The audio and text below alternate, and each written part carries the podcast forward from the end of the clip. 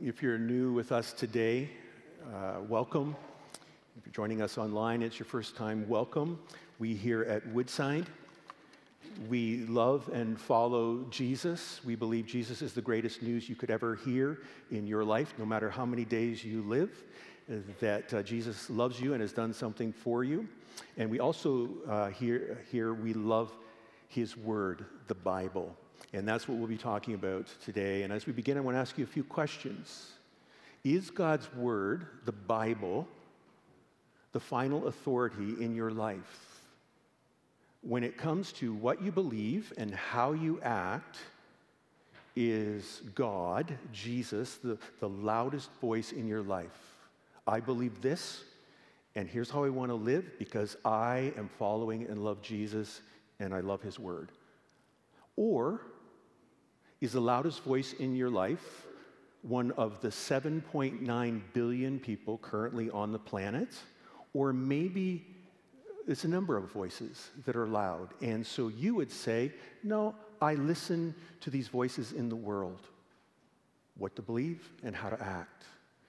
Is God's word the authority in your life? You submit to it, you believe in it. And then, second question Is the Bible working in your life? Is God, through His Word, changing you? That you find yourself each day, but granted, we have good days and bad days, but as you get older, you're like, I'm finding myself a little more loving. I'm finding myself with a little more hope. Or is the Bible just another book almost to you? It's just like your expectations when you open it are so low. Uh, for me, I have come to love and trust the Word of God. It's the authority in my life. I submit under it, that when Jesus speaks, I'm listening. And I found too that when I am in that place, He's able to work in my life. And He's changing me little by little. I'm sure my family uh, is thinking they wish God would change me a little quicker, uh, but He's still working in my life.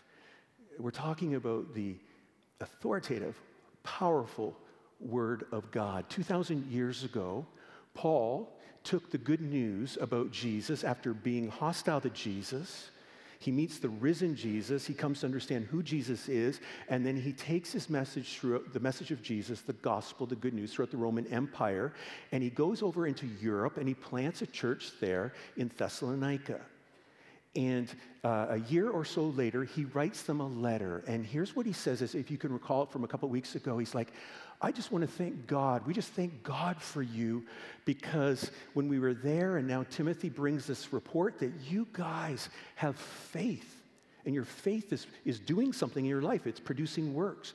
And you guys have love, and that late love uh, is laboring as you love others in the name of Jesus. And you guys have hope that's inspiring endurance. You're going through a lot of suffering but, but you're, you're staying faithful to Jesus. It's at work. And then today, he's going to give thanks again. So, this is the second time he gives thanks for the Word of God, that they accept its authority and, and that Paul is hearing about its power in their lives. And so, what you want to do, what we want to learn today, the big idea, if you're keeping notes, is this is that for God to really work in your life, to make you the person you, He created you to be, to make you uh, more loving and more faithful and have more hope, you have to regularly engage in the Bible. You've got to read it, study it, immerse yourself in it. And you won't see a lot of times immediate results, but over time, as you learn again and again to open the Bible and let God speak to you, he, you're then, then in a position for God to change you. So today, if you find in your life not a lot of hope, not a lot of peace, not a lot of love, maybe it's because you're tethered to the world and circumstances. If you want strength and you want love, you, I, we need to be tethered to God's word. So today, as we look at God's word, in just a few moments, we're going to look at seven different heart postures, seven different ways we can, as we open the Bible, that we can let God work. Before we do that, I want to look uh, at our verse today, 1 Thessalonians 2. It's only one verse. Next week, we'll continue when we talk about uh, suffering Uh, many people have said during this pandemic, you know, oh, Christians are being persecuted. And before that, you know, oh, uh, look at where our culture is going. And we're going to talk about suffering and persecution uh, because it's nothing new. And um, when you look at how great the persecution is in other countries today, um, it's something. And so we want to look at that next week. Today we're looking at the Word of God. Here's what Paul writes to them again. And we also thank God continually because when you received the Word of God, which you heard from us, you accepted it not as a human word, but as it actually is the Word of God, which is indeed at work in you who believe.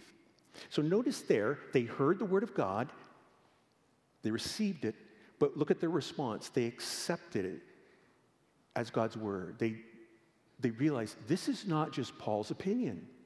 This is not just another new religion. This is not just stuff made up by man. This is the Word of God. When Paul talks about the Word of God, he's talking about, if we find, in Acts, we find it in Acts 17, he's talking about the 39 books of the Old Testament because he used the Old Testament to help them to see that Jesus was the Messiah, the one who would come into human history, die on a cross, and be raised again to life. So the Word of God is the Old Testament and then the good news of Jesus, that He's connected to that. We today would say the Word of God is the Old Testament, 39 books, the New Testament, 27 books, all talking about Jesus and the implications of who He is and what He did. So all 66 books we receive and accept as it actually is the Word of God. Paul, Paul says this in 2 Timothy 3 that all scripture, the whole Bible, all scripture is God breathed or it's inspired by God. Peter says in uh, 2 Peter 1 that prophets spoke from God as they were moved along or carried along by the Holy Spirit.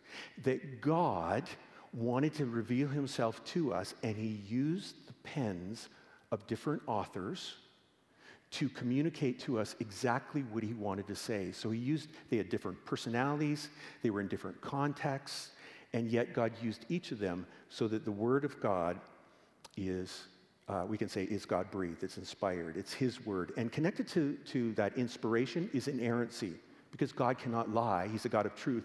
Everything in the Bible, we believe, is truthful, is trustworthy.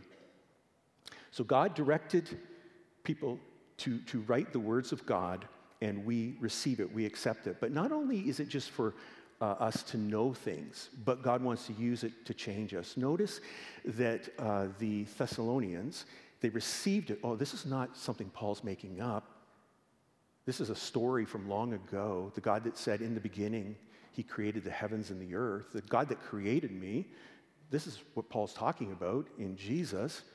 So they accepted it, but also it changed them. It was at work in them. When you receive the Word of God, you submit to it and you say, Oh, God, change me. The Holy Spirit can take that word and begin to change you. I don't want to forgive that person. They don't deserve my forgiveness. I want to get back. It begins to change you. So let's take a few moments now to move to Psalm 119, and we're going to look at the psalmist's heart posture because we see in all 176 verses of Psalm 119, it's a long chapter, but we see the psalmist saying, Oh God, your word is true, it's trustworthy, it's authoritative in my life. And then he's saying, Oh God, please use it in my life. Help me to understand, help me to see, Help it to be my strength because, Lord, I got to be honest with you, I struggle at times. Please help me. So here's a few verses from Psalm 119. My little gift to you today, we're not doing 176 verses. Okay, here we go. Here, look at his heart posture. Blessed are those who keep his statutes. Now, you'll find in this chapter statutes, precepts, commands, decrees, laws. They're all talking about God's word. Blessed are those who keep his statutes and seek him with all their heart. I seek you with all my heart. Do not let me stray from your commands. I have hidden your word in my heart that I might not sin against you. I delight in your decrees. I will not neglect your word. Open my eyes that I may see wonderful things in your law. Cause me to understand the way of your precepts that I may meditate on your wonderful deeds. My soul is weary with sorrow. Strengthen me according to your word. Isn't that a wonderful verse? Your word is a lamp for my feet, a light on my path. The unfolding of your words gives light, it gives understanding to the simple. Have you ever seen someone that's brilliant, but they're foolish?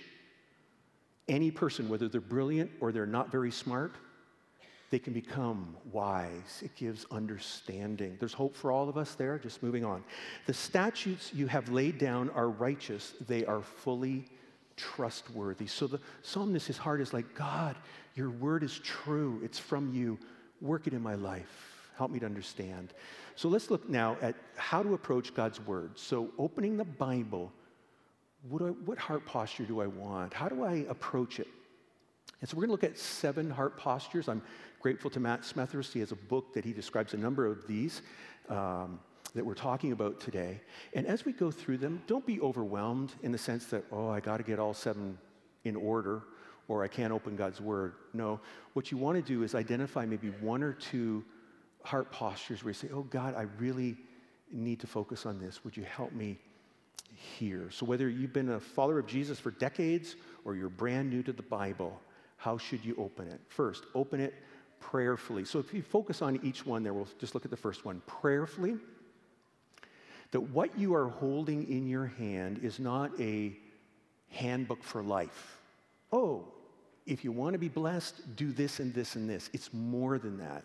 It's more than principles. It's about a person. It's about God giving you His word, speaking to you, which means when you open the Bible, you're not like, oh, I'm going to open it and check off, I read my, the verse for today or I learned something, but rather you're in a relationship. If you've trusted Jesus, God speaks to you each time you open that Bible as you let Him. And as you then hear from God, you speak back to Him. It's like any relationship, there's a conversation going on. Think for a moment that what you're holding in your hand is the Word of God. It's God speaking to you. That you and me, creatures of dust, God has revealed himself to us. He didn't have to, but he chose to. And not only are we creatures of dust, we're creatures of dust who rebelled against him, but yet instead of giving us the silent treatment, he pursued us because God wants to speak to you and to me. today, as I um, open the Bible, I believe that Jesus is speaking to me through his word. And why do I believe that? Why do I believe the Bible is the authoritative word of God? It's not just that the Bible is the best selling book of all time by far, it's the most translated book by far. Second is, is, is not even a close second. So it's the most popular book in the world. But it's more than that. And it's not just the fact that it seems to change people. Down through human history, people that open the Bible, somehow it seems like God changes people. So whether it's Augustine in the fifth, fourth century, fifth century, who was a sinner and says, I, I was such a sinner, God uses his word to bring him to Jesus and he's a great philosopher, and we quote him still to this day. And then you have Amy Carmichael back in the 19th century who opens the word, has a relationship with Jesus, and Jesus calls her into India as a missionary.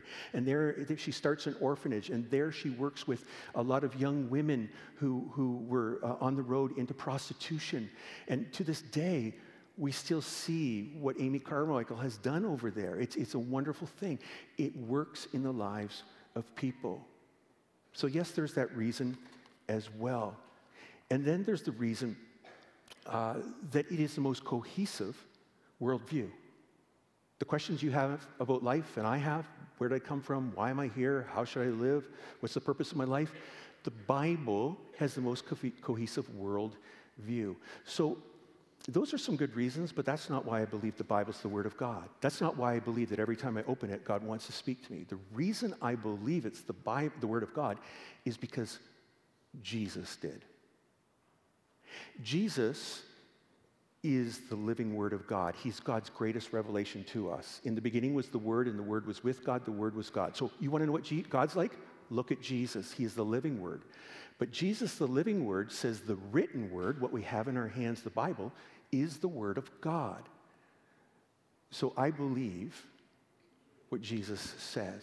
So when I open it, I open it prayerfully. I talk to him, he talks to me. Can I encourage you, if you don't do this when you open the Bible, when you read a passage on your own, just take a moment and pray after and say, Oh God, you said this. And then you would talk back to him. Or uh, as well, and or before you open it. I know in the past when I'm opening the Bible, I'll just say, Lord, open my eyes, open my eyes, help me to see, open my eyes. So you're talking with God as you read the Bible. Secondly, open your Bible desperately. There's a difference between open it, opening it willingly, like, oh God, you know, say something to me. Please talk to me. I need something. And opening God's desperately, where it's like, Lord, I need you to speak to me. Like Jeremiah said, Your words came to me and I ate them. They are my joy and my delight. So it's, it's that posture of saying, God, I need you to speak to me. Why do you need God to speak to you? Okay, there's two ways, uh, two options when it comes to God revealing himself to you. Number one is speculation.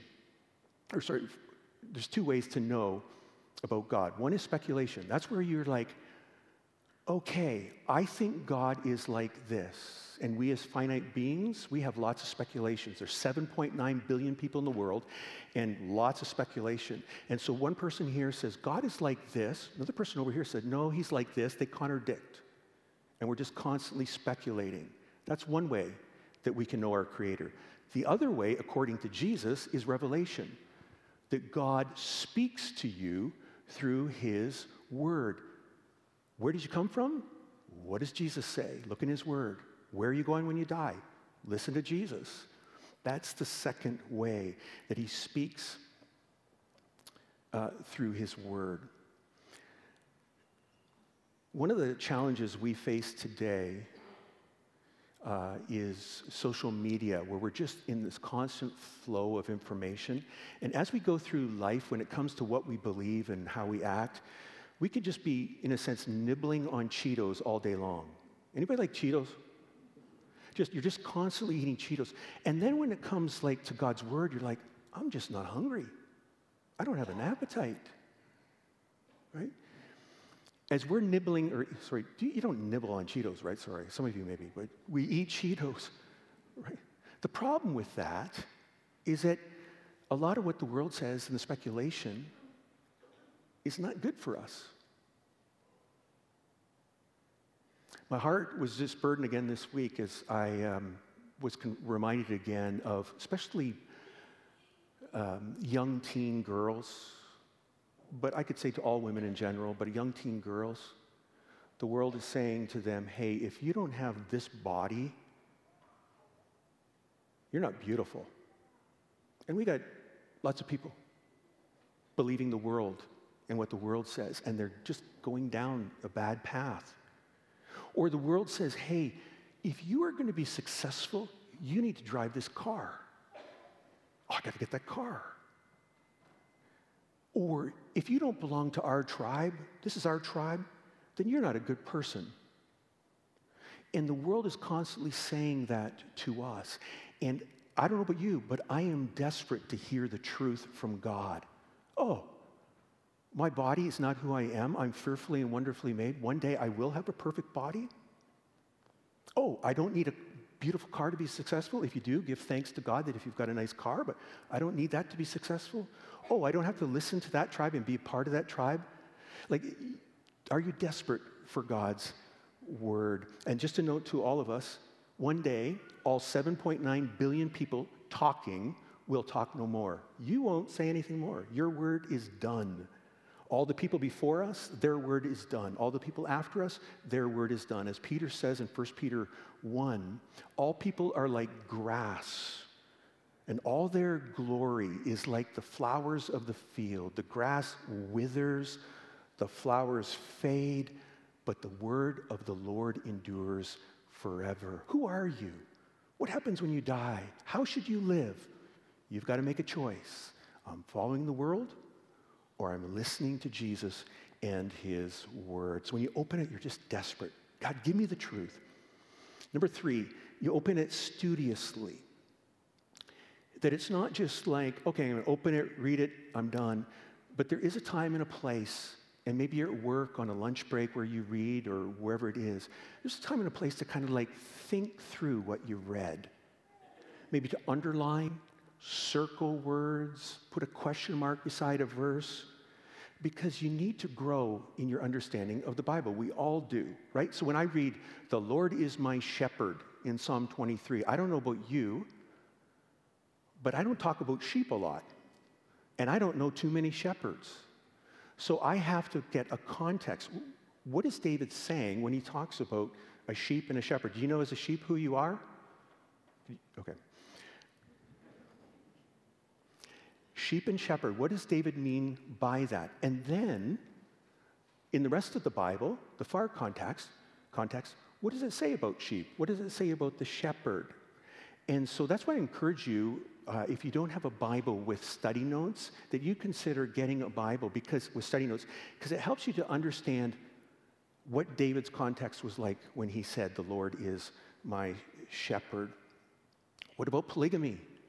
Open your Bible. There's polygamy. What's that all about? You've got to study, you've got to work that through. And it's not, oh yeah, what about Revelation and maybe Daniel, right? About the rider on the white horse coming and killing everybody, all right? What's that all about? Oh, that's apocalyptic genre. That's, that's a lot of it is, some of it's literal, but some of it's figurative. And I figured that out. Some of God's word is descriptive. Some of God's word is prescriptive. Like there, you, we have to continue to learn, and through study notes and through one another. Holy, holy, holy.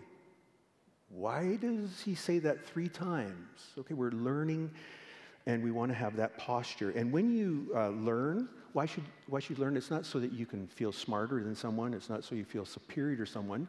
It's because theology, the study of God, always leads to doxology.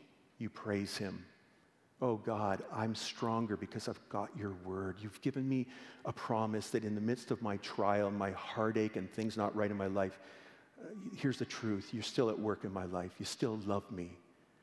So that's, we study it with a learner's posture. Second, uh, next, uh, fourthly, we study it obediently. And this is one we struggle with, right? Because from the fall, we want to go our own way. We don't want to come under anybody's authority. We don't want anybody to tell us what to do. We live in, in a culture, and it's nothing new, where we're guided by our feelings. Feelings dictate which way I go. Uh, George Barna, who does marketing research and specializes in faith and culture, says, and I, and I believe he was thinking, uh, talking about the, uh, the United States, not Canada, uh, but he said, as you look at the spiritual landscape today, people have a pick and choose or a cut and paste approach to what they believe or what they want to believe and how they act. And he says, when you look at it, you've got people uh, with a worldview, with beliefs and behaviors that are not consistent, that aren't coherent, that don't logically fit. Why is that? Because, oh, that person that was singing that song told me that. Oh, I'm going to believe that. Oh, that movie was giving me that subtle message. I'm going to believe that. And we're all over the place. And when I read the study, the word that came to mind is lost. All of us are lost. All of us are speculating about things. But when we come to Jesus, we realize He is the truth. And so I want to listen to Him. And then obediently means that um, I not only understand that Jesus is my uh, rightful authority, He's the one who created me, but He's a good and loving authority. How many of you that are older, besides myself, you could put up your hand and say, I've come to realize over the course of life that God's ways are best. Anybody want to stand up and say, let me tell you about the time that God said this in his word, but I didn't think it applied to me and I went down this road and can I tell you where I ended up? Anybody here? Yeah, a few of you, right? Okay. Young people, you want to be wise, you want the best thing for your life, you want to flourish. You obey God even at times when it's hard to. You want me to forgive him or her? They don't deserve it. I'm not going to. You don't have to. But slowly in time, you'll have a bitter heart. God's ways are always best. God wants you to become a more loving person, a stronger person. But you've got to be, obey him even when you don't feel like it. Uh, Ma- uh, Moses in Deuteronomy says, uh, chapter 10 says to the people, These commands from God, they're for your good. Can you say that today? His commands are for your good. Jesus said it this way in Matthew chapter 7. He says, The person that hears my words and puts them into practice, obeys, is like a wise man, a wise woman. They built their house on a rock. When the winds and the storms of life and the rains come down, you're going to stand. But if you hear God's word, my word, Jesus says, and you don't put it into practice, I'm not obeying. I'm, you're swept away. Your house is swept away. So Jesus is making the point that it is in your best interest to obey him. I am so grateful. I heard that as a young teenager, and all my life I've been able, even at times when I'm challenged, and it's hard, Lord, there's times I failed, but it's Lord, your ways are best. Number five, uh, open your Bible communally. That um, God doesn't want you just reading the Bible by yourself, He wants you to read it with others, where you're talking with other Christians. Why is that? Because none of us have a corner on the truth, none of us have a perfect perspective. When you read scripture, you're reading through your lens, your background, how you were raised. Some of you maybe weren't raised in a Christian home. And so when you come to the Bible, you're, you're reading from that perspective. Some of you, day one, you were in the nursery at church, so you're reading from a different background. You have a different personality, temperament. And so we're all coming from different, um, with different lenses. So, for example, if you have the gift of mercy, how many you you would say that's my primary gift, right? You just you care for people. When you read the Bible, you're like, oh, look at that lost sheep, or oh, look at that person. And you, all of those verses are standing out to you. They're popping out to you. If you have the gift of, of leadership, and you're not quite so high in the gift of mercy, you need to work on that. But you're like missing so many verses, right? So we need one another and to read it together, which means, and I know for myself, I love hearing uh, when a woman is sharing something from God's Word. I love when a child is sharing something from God's Word.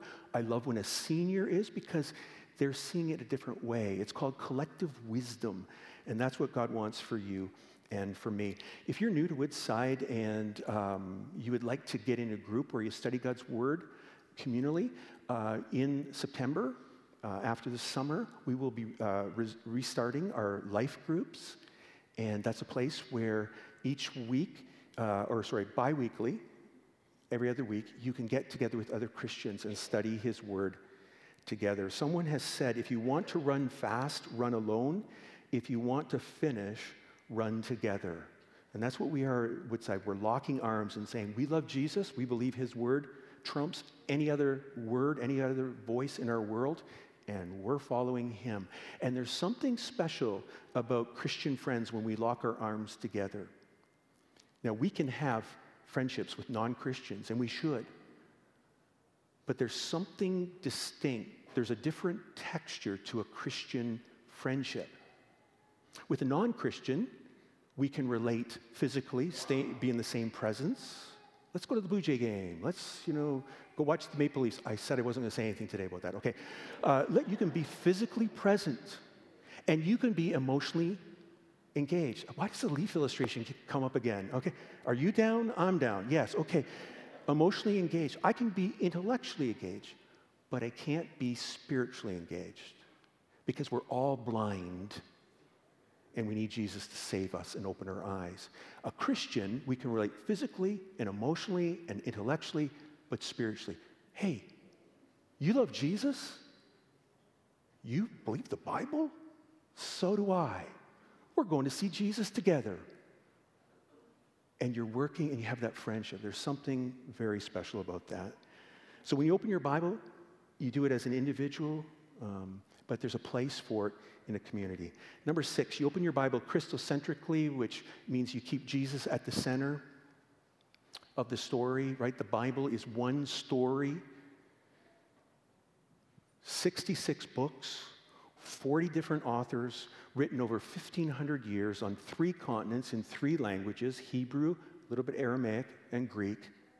all telling one story the story about God and God coming to us in the person of Jesus. He's the main character on the stage. You aren't, and I am not as well. Aren't you glad for that? Right? He's the main character. So when I read the Bible, I'm looking in a sense, Jesus, this is about you. Now we know the New Testament, the Gospels, and then the epistles and the rest of the, the books that speak about Jesus and his works and, and, and that, they talk about Jesus. But when you open the New Old Testament, you don't find the word Jesus anywhere. Where's Jesus? It's because in the Old Testament, God from the beginning, he talked about sending a Messiah, a deliverer, someone to save us from our sins after we'd fallen.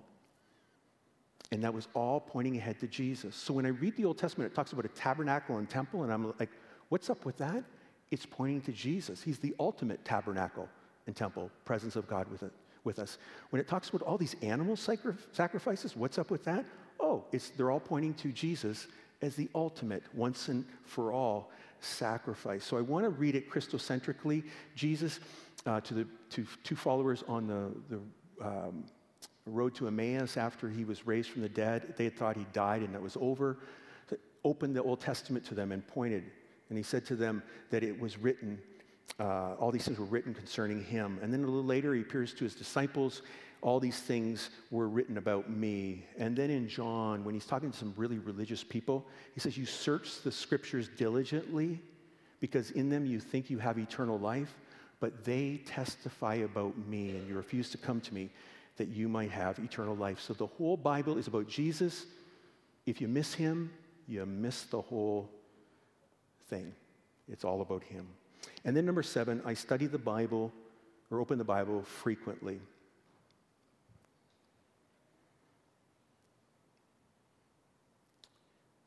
The Bible, when we open it, is often more of a duty than a delight. Oh my goodness, if you're here and every time you open the Bible and it's a delight, hey, stand up. Hats off to you, really. It's a challenge. We have We've got a to do list, we've got distractions, we've got burdens, we're swamped. And yes, there's a place, uh, different seasons when it's harder to get into God's Word than other times. But if we're always waiting for another time, it never comes. We have to realize that this is God speaking to me. It's very important. And so it may seem like a, a duty, but like anything, as you discipline yourself, it leads to a delight. So if you begin to say, you know what, I've been eating horribly, I want to start eating um, the right foods, you're not immediately going to see results. But if you discipline yourself to eat properly in time, there is a benefit. Similar with exercise. I don't do anything, but I'm going to start to go for a walk in time there are results. It's the same thing with the Word of God. When you open it and close it, not every time you open it and close it are you going to say, wow, that was just unbelievable. Thanks for changing me. But in time, as you slowly read the Bible again and again, then God can take what you read and work it out in your life. The, thirst, the, the folks in First um, Thessalonians, those Thessalonians, received the Word of God. It's your Word, and then it worked in them. So I want to encourage you. I know we're going into summer. Um, I'm always thinking of the fall and the ministry year where there's a rhythm, but even in the summer, are you going to open God's word at all? Are you going to open it? And maybe it's with a friend. Maybe it's like, hey, would you read through um, the book of Proverbs with me and let's get together and talk or, or uh, something else? I always remember this guy years ago, he said, um, I'm with some men and we're reading through the book of Revelation 10 times in a row. I'm wondering if any of them had any nightmares 10 times in a row. But there's something about reading it together and having a plan. So I'm going to encourage you not to feel guilty, not to beat yourself up, and say, What's my plan in the days ahead? And maybe it's at work, taking five minutes at work. Maybe it's first thing in the morning, last thing at night. Maybe it's on your phone. Like it's every day I get a daily bread or I get something. Little by little, God can work. I'd like to close with a few verses back from the psalmist and his heart posture. And I want to encourage you if the Bible has been a bit dry to you, that you would um, read through Psalm 119 this week. Oh, Lord, give me that posture. Here's what he says The law from your mouth is more precious to me than thousands of pieces of silver and gold. May my tongue sing of your word, for all your commands are righteous. My heart is set on keeping your decrees to the very end. All your words are true, all your righteous laws are eternal. Your word, Lord, is eternal, it stands firm in the heavens. Would you join with me as we pray? Lord, we thank you and praise you that you have revealed yourself to us through your word. We thank you that you've revealed yourself to us through your son, Jesus. And Lord, today as we uh, think about your word, we want to first thank you that it is true, that it is trustworthy, that it is perfect, that it is righteous, that it is eternal, that one day every voice will cease, but your word endures forever. So we thank you for it. And Lord, I pray for us here at Woodside that we would lock arms with each other and that together we would read your word. And Lord, that we would not only see it as our authority, but you would work it out in our lives. Lord, make us more loving and joyful and hopeful. Give us more peace. Lord, help us to find strength in your promises. So please work in our church family. And then again, Father, for the person that doesn't know you, oh God, I ask today that you would open their eyes to see that you have revealed yourself to them through your Son Jesus and through your word. And it's in his name we pray this. Amen.